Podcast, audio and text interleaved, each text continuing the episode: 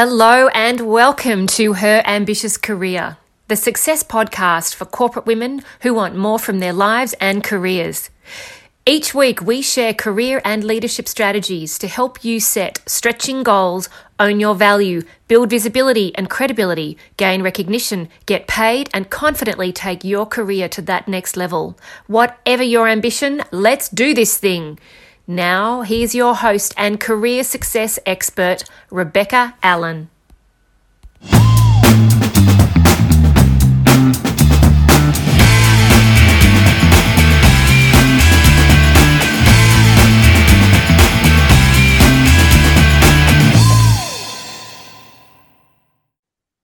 Ladies, welcome on in. I'm absolutely delighted today. I have Angela Sagoe-Crentsil with me. Hi, Angela.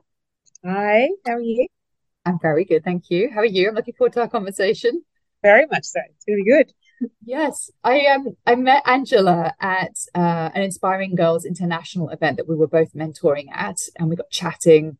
And you know me, I like a chat. And as soon as I started uh, started getting chatting with Angela, I realized that we had lots in common and a kind of keen interest in supporting women and in, uh, you know giving advice and practical help to women. So i asked angela if she could come and join me on the podcast and here we are. Hi, thank you. Thank you for having me. So um, angela is a, a, partner at pwc in melbourne um, here in australia and we got talking about this idea of inclusive leadership and it's one of these things that is being talked about an awful lot now of course it's so important but I thought it would be really interesting just to get Angela's perspective on what inclusive leadership really means, like and from a practical perspective. So, Angela, I would love to hear from you as to what your thoughts, experiences are with the importance, if you like. Let's start with that first the importance of inclusive leadership. Yeah, it, you're right. It's such a talked about topic these days. And it's one of those things that I, I reflect on often, thinking, why are we talking about it so much and why is it so important? And really, when you look around our workplaces these days, our workplaces are so unique and diverse, and it's such a beautiful thing that we have this different and diverse group of people coming together in our respective workplaces. With that, of course, comes the fact that we're all bringing our own perspectives and experiences and um, biases in some respects to the table. And how do we work together to make sure that we're all playing to our strengths and that we're all being respectful of each other and creating space and making each other feel comfortable to bring our whole selves to the workplace? To me, that is the essence of inclusivity. Um, and in the work that I do, of course, it is we do have very large and diverse teams, and it becomes even more important to make sure that we really are tapping into everybody's potential and bringing it together in a, in a whole manner. That that's that's the essence of it for me, and yeah. that's what I I'm I would love to see that we could all achieve in our workplaces and in ourselves. That that's that's where it lands for me. Yeah, because the thing is, is in my experience, you know, I grew up overseas. I grew up in Hong Kong, and mm. there were kids from literally every different corner of the globe in our school. Mm. And the thing that I always found so fascinating in that environment was that everybody had different stuff to talk about, different cultural experiences, different things going on in their homes, different traditions, different everything. Right? And it made for a really interesting, rich conversation. So I've I've always thought that that really should be how it always is. But of course, as I've grown up, I've realized that that's not the case and that um, it's actually a fight sometimes to make sure that we do have this balance of experience and balance of expertise and balance of how we think. I've really seen the value of cognitive diversity and how important it is because you can come from the same school, but actually, and be from totally different um, backgrounds, for example, but think the same because you've been trained the same. If you, if, exactly right. So the thing that I think is really interesting in teams and inclusivity, whether that's how you think or whether that's how you communicate, because there's obviously the difference too between extroversion and introversion. Right. And how important it is to make sure that all those voices and all those ways of thinking are included in the conversation. That's right. That's exactly right. And and that's that's exactly that's exactly it. You're, you're right that just because we all come from the same school or we've all come from the same country, even, doesn't necessarily mean that we communicate in the same way. Doesn't necessarily mean that we have the same confidence in how we we show up. Um, and can we create space for those differences? And I think for myself, reflecting on how I'm working with people, my clients, my teams, you know, my colleagues, the, the, the whole gambit of people that you're working with, am I challenging myself enough? Am I self aware enough of my own, I said before, biases, but my own biases, my own preconceived ideas? When I meet someone, am I making an assumption about something that I haven't quite tested or challenged well enough to have that assumption? Am I asking questions? Am I showing curiosity enough? Am I actually trying to make the time to understand someone else's perspective and not think that my way is the right way? We all think our way is right. Absolutely but, right. Maybe we do have merit, but are we creating an opportunity to learn and to actually, you know, benefit from the diversity of thought, the diversity of experience, etc., etc., etc. I think it's so mandatory. Yeah. Yeah, I was actually explaining this concept to my kids not long ago. And um, it was funny. And I thought, how do I explain this in a simple way? And I said to them, okay, so you've got a room full of green people, and mm. all the green people talk about is green things. and all they hear is green things. Yeah. And I said, that's kind of what it's like when you don't have variety in the conversation and different people with different experiences. Everything's just green. That was my way of describing it to an 11 and a six year old and but to be honest that is kind of what it is. It's like if you just want the same results and the same thinking and the same problem solving and the same decision making then just keep employing the same people with the same perspectives. That's right.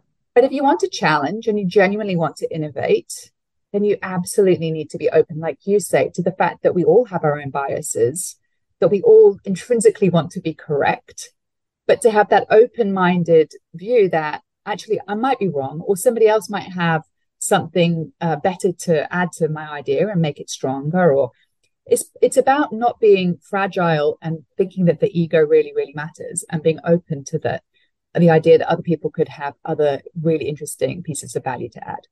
That's right. That's right. I'm going to embrace that and i'm going to implement that. I'm not just going to pay lip service to the fact that's that i've heard.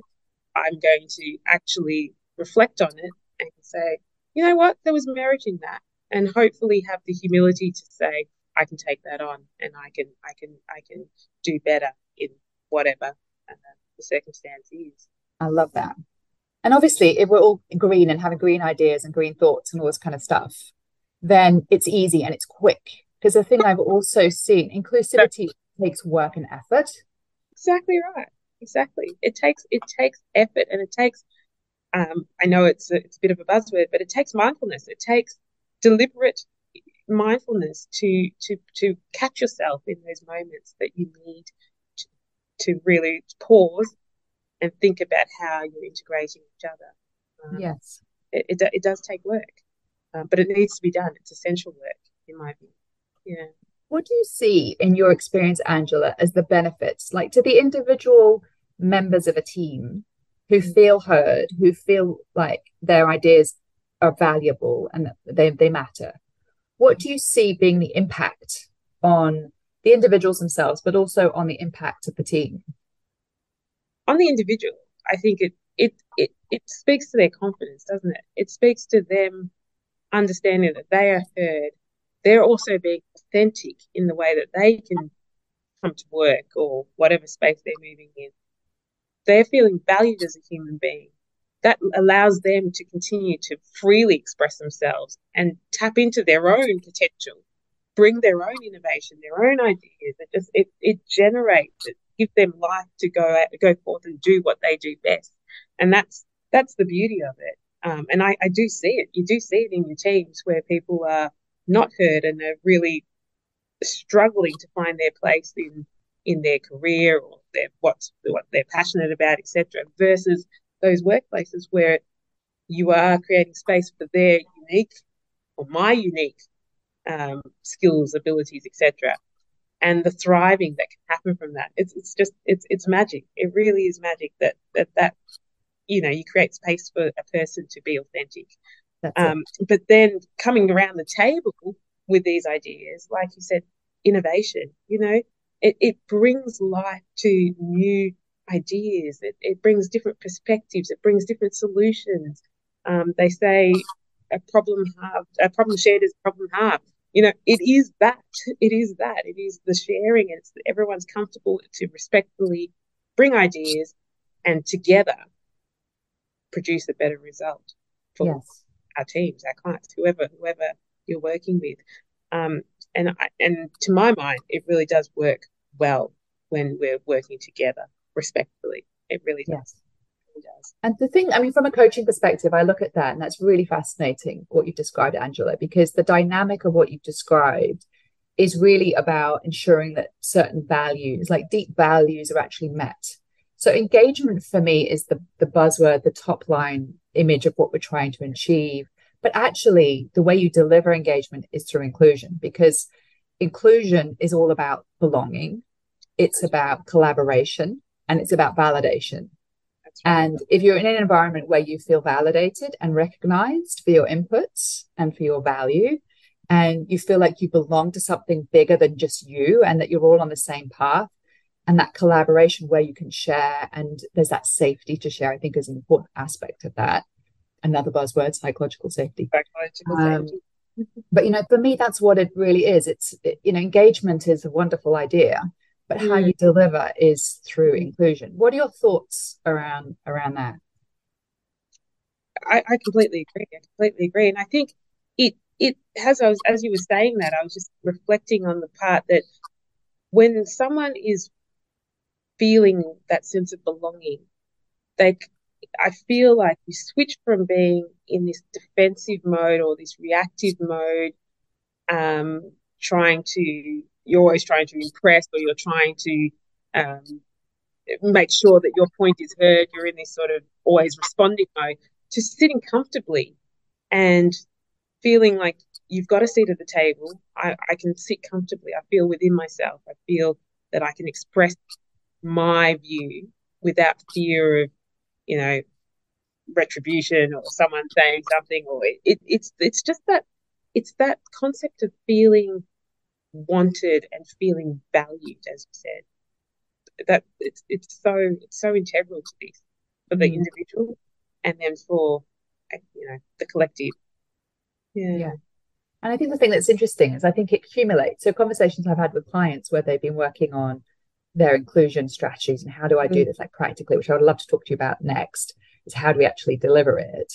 But it's that idea that it compounds. So you have this approach, you're trying to you know make sure that it's more inclusive that people are being heard um, and the, the feedback that i've heard is that what happens is is that you you you start the process off and then the next time you all get together it's that bit easier to a do the inclusion but also for people to share. And it compounds again. So the more people feel validated the more people feel like they're safe to be in that environment the faster you get to really great ideas the faster you get to collaboration the faster you get to that collective thought. Um, yeah. Yeah. So, Angela, like, how, if somebody's listening now and she's thinking, okay, of course, I want to be an inclusive leader. You know, we all want to strive for this, we all want to be better. How, in a practical sense, like, could you give a few tips as to how you think, in your experience, you could be a more inclusive leader? What sort of strategies could you employ in a, a team meeting, for example? Yeah, it's, it's a good it's a good question, and I'm speaking from, I guess, the perspective of a corporate environment um, and a, a, team environment. So that that's kind of the perspective that I come to it with. But it is, it's the it's the little things, isn't it? It's the when we come to a team meeting, have we introduced everybody? Have we given everybody a chance to at least say who they are? If I'm in a client meeting and you've got, um, I'm often there with new graduates who come in and the, the perception is, oh, you know, they've come to take the notes or something similar to that effect. They're part of the meeting. They also need to be introduced and valued as part of the meeting.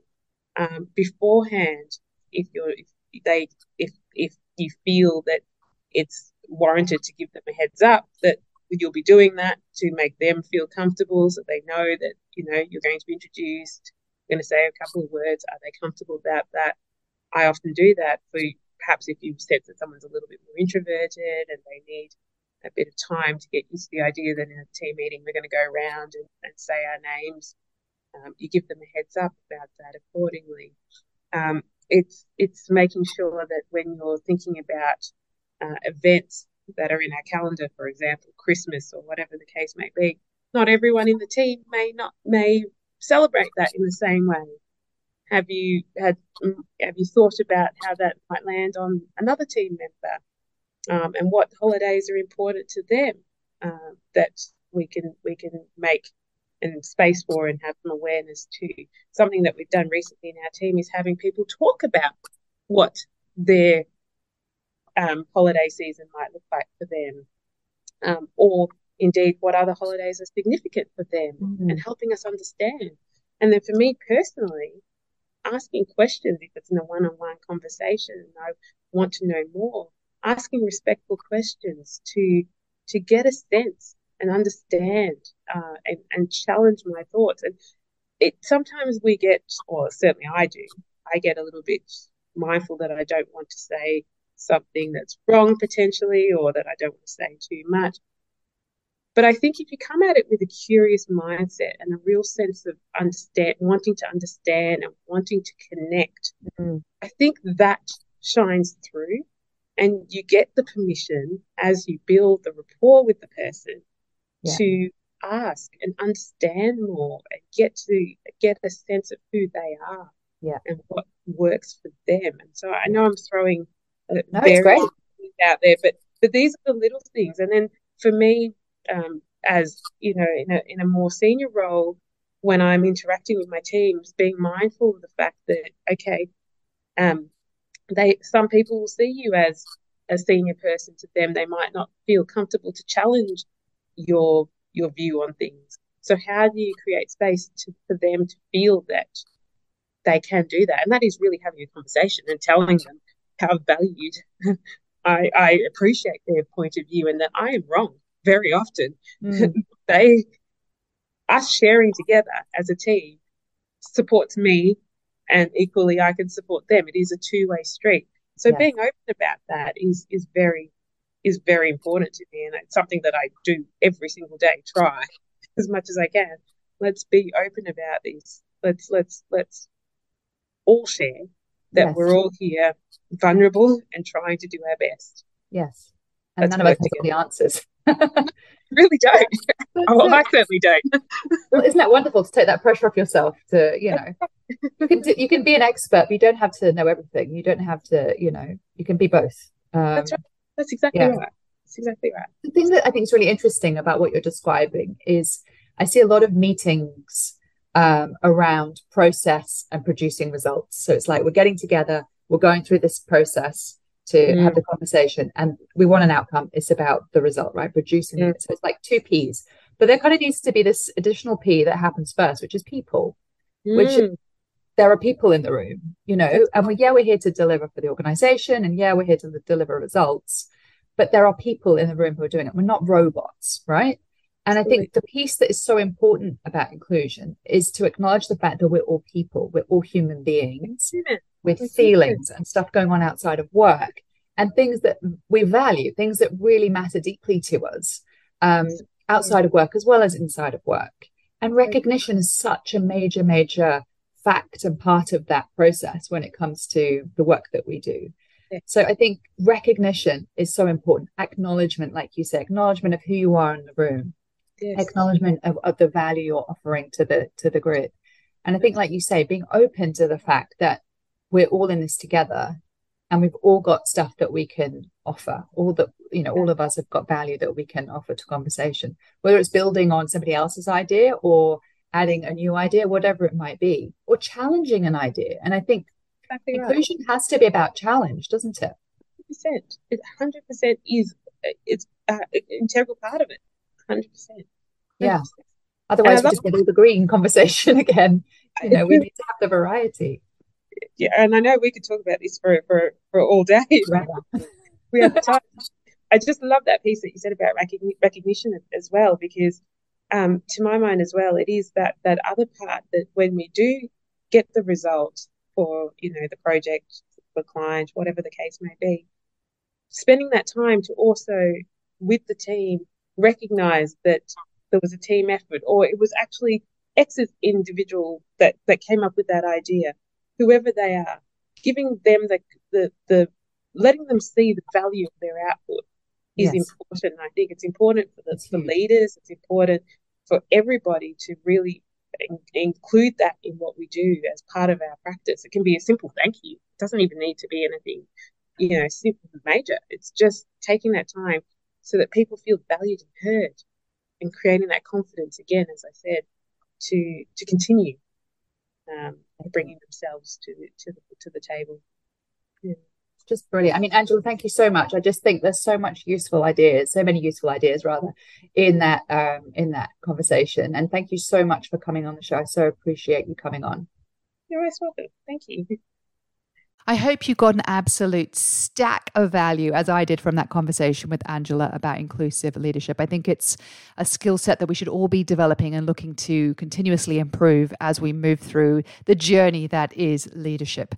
And look, if you're looking for support in your career and you're looking to get ahead, you're looking to get promoted, to get the recognition you absolutely deserve, then that is 100% where we come in. We are a career and personal branding and leadership coaching business, and we work with our clients to help them raise their visibility and credibility within their organizations. So if you want to get started and you just want to find out some more information, this place to get started is to go to rebeccasfreegift.com. You can download one of our most popular downloads, The Seven Habits of Female Execs Who Get Promoted. It's very much about giving you that practical insight as to how to help yourself and to support yourself and to get the advocacy that you need to help you build your career and build your presence and take your career to that next level. So go to rebeccasfreegift.com and get your copy now. And I absolutely can't wait to see you next week.